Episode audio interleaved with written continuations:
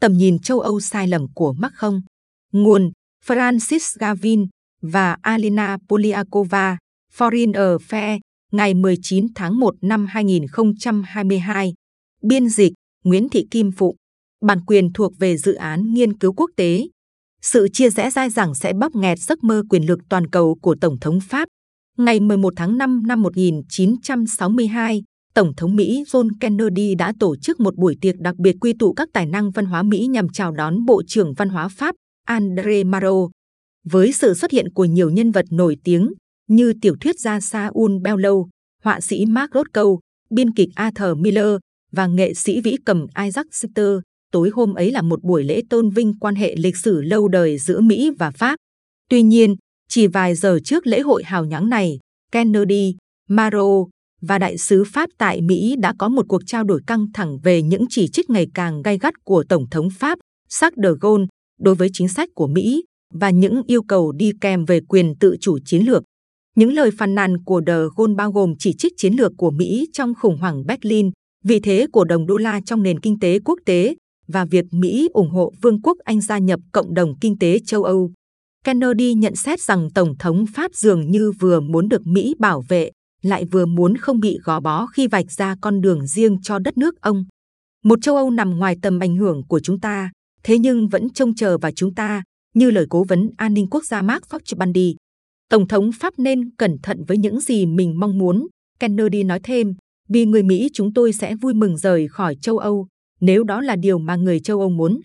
Khi Maro tuyên bố rằng Mỹ không dám rời đi, Tổng thống đáp lại rằng Mỹ đã làm điều đó hai lần ám chỉ việc Mỹ rút quân sau cả hai cuộc chiến tranh thế giới. Bất hòa chỉ được xoa dịu phần nào khi Tổng thống nâng ly phát biểu chúc mừng.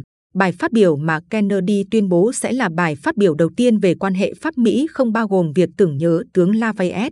Thay vào đó, Kennedy đề cập đến Tổng thống Mỹ đầu tiên sống trong Nhà Trắng, John Adam, người đã yêu cầu viết trên bia mộ của mình rằng ông ấy đã giữ gìn hòa bình với nước Pháp. Sau cùng, Maro đã đúng De Gaulle tiếp tục hạ thấp Mỹ, nhưng các đời chính quyền Mỹ đều không rút chiếc ô an ninh của mình về, dù nhiều lần bị cám dỗ làm vậy. Ngày 19 tháng 1 năm 2022, Tổng thống Pháp đương nhiệm Emmanuel Macron đã trích dẫn De Gaulle trong một bài phát biểu trước Nghị viện châu Âu. Vào đầu nhiệm kỳ Chủ tịch Hội đồng Liên minh châu Âu kéo dài 6 tháng của Pháp, kêu gọi châu Âu cho thế giới nghe thấy tiếng nói độc đáo và mạnh mẽ của mình trong vấn đề an ninh của lục địa này. Đối với Macron, tự chủ chiến lược có nghĩa là một châu Âu có vị thế riêng và có khả năng định hình các sự kiện của thế giới, ngay cả khi điều đó có nghĩa là theo đuổi một hiệp ước an ninh với Nga, bất chấp việc Mỹ thúc đẩy các lệnh trừng phạt nước này. Tương tự như người tiền nhiệm De Gaulle, Macron không muốn châu Âu hoặc Pháp trở thành một quan sát viên bất lực trong một thế giới ngày càng được định hình bởi cạnh tranh ảnh hưởng giữa Trung Quốc đang trỗi dậy và Mỹ dường như đã không có nhiều thay đổi kể từ cuộc gặp của Kennedy với Maro, vì Pháp và Mỹ vẫn đang tranh cãi về sự độc lập của châu Âu.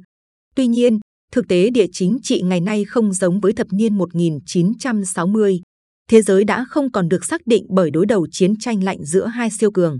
Mỹ hiện coi Trung Quốc và Ấn Độ Dương, Thái Bình Dương là ưu tiên chính sách đối ngoại hàng đầu của mình. Trong khi đó, Liên minh xuyên Đại Tây Dương đang phải đối mặt với nhiều thách thức chẳng hạn như giải quyết vấn đề biến đổi khí hậu và điều chỉnh các công nghệ kỹ thuật số mới. Những điều liên minh này vốn dĩ không được thiết kế để giải quyết. Dù Mark không đúng khi kêu gọi người châu Âu đánh giá lại vị thế trên bản đồ thế giới của châu lục mình, ông vẫn chưa đưa ra được các ưu tiên có tính hướng dẫn cho châu Âu, cũng không đưa ra được chiến lược mở rộng năng lực của châu lục để họ có thể thực sự hành động. Tầm nhìn của Mark không là một danh sách dài lê thê, giải quyết mọi thứ, từ gia tăng chủ nghĩa đa phương, các chiến lược chống khủng bố đến các cuộc thảo luận về tăng cường an ninh lục địa. Một số đề xuất thậm chí còn có vẻ mâu thuẫn với nhau. Ví dụ, mong muốn nước Pháp sở hữu khả năng chỉ huy và gây ảnh hưởng lên các quốc gia khác, một nước Pháp mà người Pháp sẽ làm chủ vận mệnh của chính chúng tôi. Nhưng cũng đồng thời là một quốc gia mà việc ra quyết định độc lập của chúng tôi là hoàn toàn phù hợp với tình đoàn kết bền vững giữa chúng tôi và các đối tác châu Âu. Những ý tưởng khác trong danh sách lại có vẻ có vấn đề do đó không thể nhận được sự đồng tình rộng rãi, chẳng hạn như đề xuất của Mark không rằng sẽ không có dự án quốc phòng và an ninh nào của các công dân châu Âu có thể tồn tại mà không có một tầm nhìn chính trị nhằm thúc đẩy việc dần dần xây dựng lại niềm tin với Nga. Tầm nhìn này giả định rằng một lục địa với lịch sử chia rẽ lâu đời sẽ có thể thống nhất về chính sách quốc phòng và đối ngoại của mình. Nhưng nếu xem qua các tranh luận gần đây về Nga, Trung Quốc và thậm chí cả Mỹ, chúng ta sẽ thấy sự thiếu chặt chẽ về mặt chiến lược giữa các quốc gia châu Âu. Ngắn gọn thì, tầm nhìn của Mark không có thể chia cắt châu Âu, làm lãng khả năng và sự tập trung của châu lục, đồng thời khiêu khích bản năng tồi tệ nhất của Mỹ là giảm can dự vào liên minh xuyên Đại Tây Dương để tập trung hơn vào Trung Quốc. Bối cảnh liệu có tương tự như trước đây? Tất cả các quốc gia có chủ quyền đều coi trọng quyền tự chủ của họ. Thách thức lịch sử quan trọng ở đây là làm sao hiểu được những khoảnh khắc khi các quốc gia chấp nhận buông bỏ một số yếu tố liên quan đến quyền tự do hành động của mình vì lợi ích chung. Đây là điều rất đáng chú ý trong trường hợp NATO. Hầu hết mọi người đều mong đợi Mỹ sẽ đưa lực lượng quân sự về nước sau khi Thế chiến hai kết thúc vì họ chưa từng tham gia vào một liên minh quân sự thời bình nào trong suốt lịch sử của mình. Thế nhưng, các thỏa thuận an ninh xuyên Đại Tây Dương đã tồn tại được gần 80 năm, vượt qua nhiều thay đổi sâu sắc trong hệ thống quốc tế, từ sự sập đổ của Liên bang Xô Viết đến sự trỗi dậy của Trung Quốc. Chắc chắn, đã có những thời điểm căng thẳng và thậm chí đến mức khủng hoảng, từ khủng hoảng kênh đào Suez năm 1956 đến cuộc xâm lược của Mỹ vào Iraq năm 2003. Quan hệ xuyên Đại Tây Dương đã bị cản trở bởi bất đồng về việc ai sẽ kiểm soát vũ khí hạt nhân, chính sách thương mại và tiền tệ, đường ống dẫn khí đốt và bây giờ là quy định điều chỉnh công nghệ. Những bất đồng gai gắt là một đặc trưng, chứ không phải khiếm khuyết của quan hệ xuyên Đại Tây Dương và khả năng quản lý những xung đột này là một khả năng độc đáo chỉ có ở NATO. Tiền tự chủ chiến lược, mỗi nước đều theo đuổi lợi ích quốc gia của mình, luôn là câu trả lời dễ dàng nhất, nhưng không phải là câu trả lời hiệu quả nhất. Châu Âu yên bình hơn những gì người ta đã hình dung khi thành lập NATO vào năm 1949. Các nền kinh tế, xã hội và chính phủ phân hóa khác nhau của châu lục đã được tích hợp theo những cách không thể tưởng tượng được khi Hiệp ước Rome lập ra Cộng đồng Kinh tế châu Âu, tiền thân của Liên minh châu Âu, được ký vào năm 1957. Dân số của EU có trình độ học vấn cao, hiểu biết về công nghệ và theo một vài chỉ số, họ giàu bằng, nếu không muốn nói là giàu hơn, Mỹ và Trung Quốc. Phát triển đại chiến lược của riêng mình và tự gìn giữ an ninh cho riêng mình sẽ là những bước tiếp theo, một cách tự nhiên. Một quyền tự chủ như vậy trở nên đặc biệt hấp dẫn vào thời điểm mà danh tiếng của Mỹ tại lục địa này đã bị tổn hại. Các chính sách thất thường của chính quyền Trump và quyết định rút khỏi Afghanistan khiến người ta phải đặt ra câu hỏi về độ tin cậy của Mỹ với tư cách là một đối tác chiến lược. Sau đó, thương vụ tàu ngầm AUKUS mà chính quyền Biden làm trung gian giữa Úc và Anh đã làm Paris bực tức. Nó đã tước mất hợp đồng béo bở của người Pháp mà không hề báo trước cho chính phủ Macron. Chẳng mấy ngạc nhiên khi nhiều nhà lãnh đạo châu Âu hoan nghênh một tầm nhìn chiến lược hấp dẫn, chặt chẽ và được chia sẻ rộng rãi. Mỹ không nên gạt bỏ những lợi ích tiềm tàng đến từ quyền tự chủ lớn hơn cho châu Âu. Mỹ sẽ dễ dàng kiềm chế Trung Quốc hơn rất nhiều nếu châu Âu chịu trách nhiệm nhiều hơn về an ninh tập thể của mình. Quả thật, các kiến trúc sư người Mỹ hoạch định trật tự sau chiến tranh ở châu Âu đã cam kết với lục địa này trong niềm hy vọng rằng sự hiện diện của Mỹ cuối cùng sẽ trở nên không cần thiết. Cam kết của Mỹ đối với châu Âu không chỉ tốn kém, nó còn đã hạn chế quyền tự chủ chiến lược của chính Mỹ nếu xét đến những cam kết sâu rộng của nước này với các nước châu Âu. Hậu quả của sự phụ thuộc lẫn nhau này đã xuất hiện khi Mỹ đàm phán với Nga về tương lai của an ninh châu Âu ở Ukraine. Điều bất ngờ là khi châu Âu đã không thể ngăn chặn được các hành động xâm lược trên lục địa mình nếu không có sự tham gia của Mỹ. Giải pháp sai, vấn đề sai. Do đó, cả châu Âu và Mỹ sẽ được hưởng lợi nếu châu Âu chịu trách nhiệm nhiều hơn. Nhưng đề xuất của Mark không để trở thành người đại diện cho châu Âu, đồng thời yêu cầu được giữ vai trò hàng đầu ở các điểm nóng trên thế giới, là giải pháp sai lầm cho những vấn đề được ông xác định. Sự trỗi dậy của Trung Quốc, sự hung hăng của Nga, sự suy yếu của nền dân chủ, sự nóng lên toàn cầu, quy định công nghệ và y tế cộng đồng đều đòi hỏi hành động tập thể và điều đó trái ngược với những gì Tổng thống Pháp đang đề xuất. Thay vì đi một mình, người châu Âu tốt hơn nên hợp tác cùng với Mỹ trong một số ưu tiên chính. Ví dụ, họ nên xác định lĩnh vực mình có thể đầu tư nhiều hơn để tăng cường khả năng quốc phòng trong khu vực lân cận của mình, cho phép Mỹ tập trung vào các thách thức kinh tế và chính trị chung đang nổi lên từ Đông Á, đặc biệt bằng cách hỗ trợ các nỗ lực của Mỹ để cạnh tranh với Trung Quốc. Ngược lại, chiến lược do Mark không đề xuất vừa hy vọng giải quyết tất cả các thách thức địa chính trị lớn của thế giới, vừa mong muốn dẫn đầu trong các thách thức xuyên quốc gia to lớn của thời đại. Tổng thống Pháp đã nói rõ rằng các quốc gia châu Âu nên chịu trách nhiệm nhiều hơn trong việc bảo vệ châu lục. Ông cũng tuyên bố Pháp là một cường quốc Ấn Độ Dương, Thái Bình Dương. Pháp đã không từ bỏ trọng tâm của mình về vấn đề chủ nghĩa khủng bố, điều mà cùng với các mối quan hệ từ thời thuộc địa đã thúc đẩy nước này quan tâm sâu sắc đến chính trị của giải Sahel và lớn hơn là khu vực Trung Đông. Chưa hết, Pháp và châu Âu tuyên bố cuộc khủng hoảng khí hậu là thách thức hiện hữu lớn nhất của thế giới. Tất cả những vấn đề trên cần phải được giải quyết cùng lúc với việc củng cố nền dân chủ và củng cố trật tự kinh tế tự do giữa bối cảnh đại dịch COVID-19 thảm khốc. Chương trình nghị sự này quả là một thách thức, nếu không muốn nói là bất khả thi, ngay cả với một quốc gia hùng mạnh hơn nhiều so với Pháp, hoặc thậm chí đối với toàn bộ châu Âu. Cách tiếp cận của Mark không sẽ dẫn đến một châu Âu, thay vì làm tốt một hoặc hai việc, lại làm kém tất cả mọi việc. Pháp cũng không thể lên tiếng thay cho toàn EU, và khi cố gắng đảm nhận vai trò đó, nước này có nguy cơ chia rẽ lục địa thêm nữa. Đang có sự bất đồng lớn trong nội bộ châu Âu về cách đối phó với hàng loạt thách thức mà họ phải đối mặt, đặc biệt là khi nói đến an ninh. EU đã đưa ra một số sáng kiến quốc phòng, bao gồm thỏa thuận hợp tác cấu trúc thường trực về quốc phòng được đưa ra cách đây 4 năm, nhằm nâng cao hợp tác quốc phòng giữa các nước thành viên EU tham gia. Cuối Quốc phòng châu Âu chuyên hỗ trợ hợp tác nghiên cứu và phát triển quân sự và một quân đội châu Âu tiềm năng, một ý tưởng cũ được cả Macron và cựu Thủ tướng Đức Angela Merkel hồi sinh trong những năm gần đây. Không có ý tưởng nào trong số này có thể thành công nếu châu Âu không có sự đồng thuận về các ưu tiên và sự đồng thuận đó đơn giản là chưa tồn tại. Thử lấy ví dụ là Nga. Pháp muốn Nga có tiếng nói trong vấn đề an ninh châu Âu. Trong bài phát biểu trước Nghị viện châu Âu, Macron đã kêu gọi các nước châu Âu tiến hành đối thoại của riêng họ với Nga, đúng vào lúc mà Điện Kremlin sẵn sàng xâm lược Ukraine một lần nữa.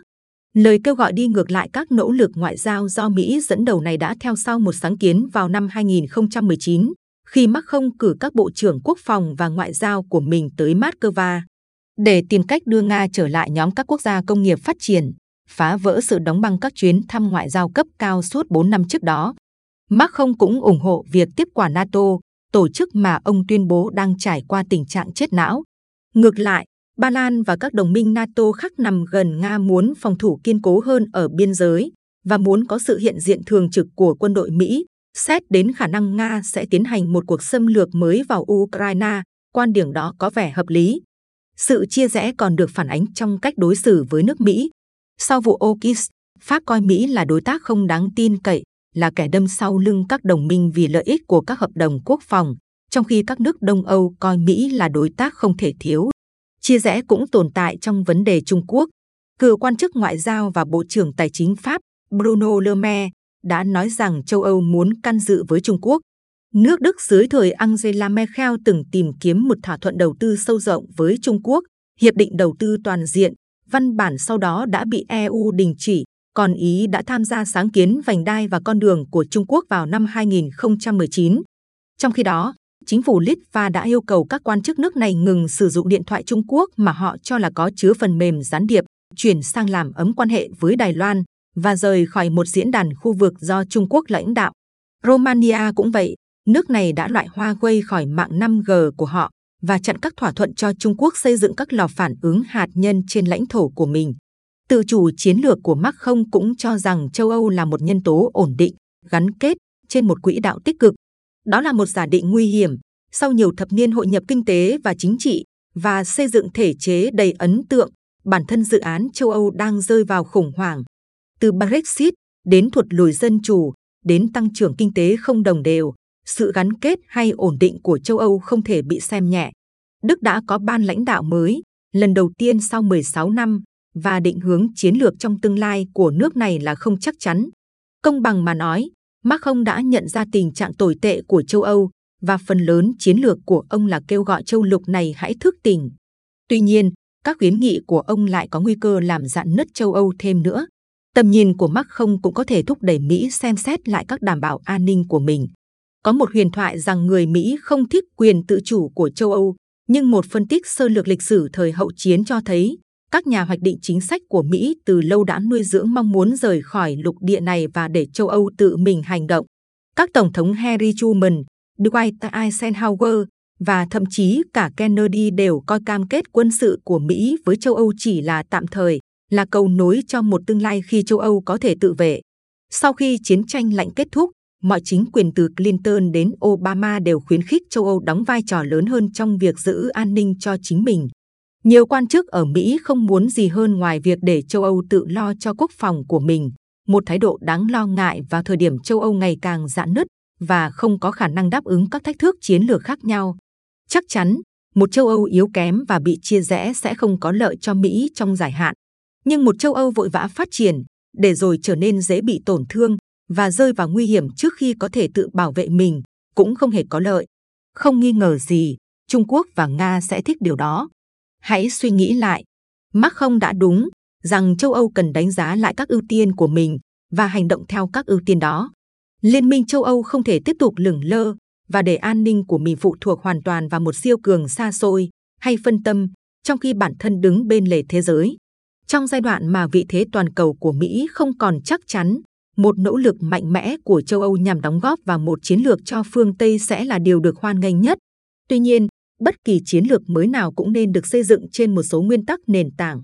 Thứ nhất, Mark không nên nỗ lực hơn nữa để tạo ra sự đồng thuận về những thách thức an ninh cấp bách nhất. Mối đe dọa từ Nga chính là một bài kiểm tra, sớm nhưng quan trọng, theo cách vượt ra ngoài các quyết định quân sự tức thời. Ví dụ, châu Âu phụ thuộc vào Nga về năng lượng. Việc châu lục này có sẵn sàng bắt đầu những nỗ lực nghiêm túc để chấm dứt sự phụ thuộc này hay không, sẽ tiết lộ giới hạn của những gì mà các quốc gia dân tộc riêng lẻ sẵn sàng hy sinh để đổi lấy việc làm giảm lợi thế của Tổng thống Vladimir Putin. Một chiến lược mới của châu Âu cũng không thể chỉ xuất hiện từ Paris. Nó nên đến từ Đức với sức mạnh kinh tế và di sản lịch sử. Hành động của người Đức sẽ quan trọng hơn nhiều so với người Pháp. Câu hỏi mở đặt ra là liệu Berlin có thể bị thu hút để đóng góp vào một chiến lược chung hướng tới tương lai của toàn châu Âu, vượt ra ngoài di sản trọng thương của bà Merkel hay không? Đối với các quyết định từ đường ống Nord Stream 2 đến can dự với Trung Quốc, vị thủ tướng tại nhiệm lâu nhất của Đức đã bị thúc đẩy. Bất chấp những đức tính khác của bà, bởi các động cơ chính trị và kinh tế trong nước hơn là một chiến lược hướng ngoại thừa nhận những nguy cơ địa chính trị mới. Để châu Âu đóng một vai trò có ý nghĩa trên thế giới, Đức phải tham gia và đóng góp về chiến lược. Lục địa già cũng không thể đi một mình, mà phải gắn kết với các đối tác ngoài châu Âu. Điều này còn vượt xa nhu cầu rõ ràng là phải phối hợp với Mỹ. EU bắt buộc phải hợp tác với Anh, bất chấp Brexit, xét cho cùng.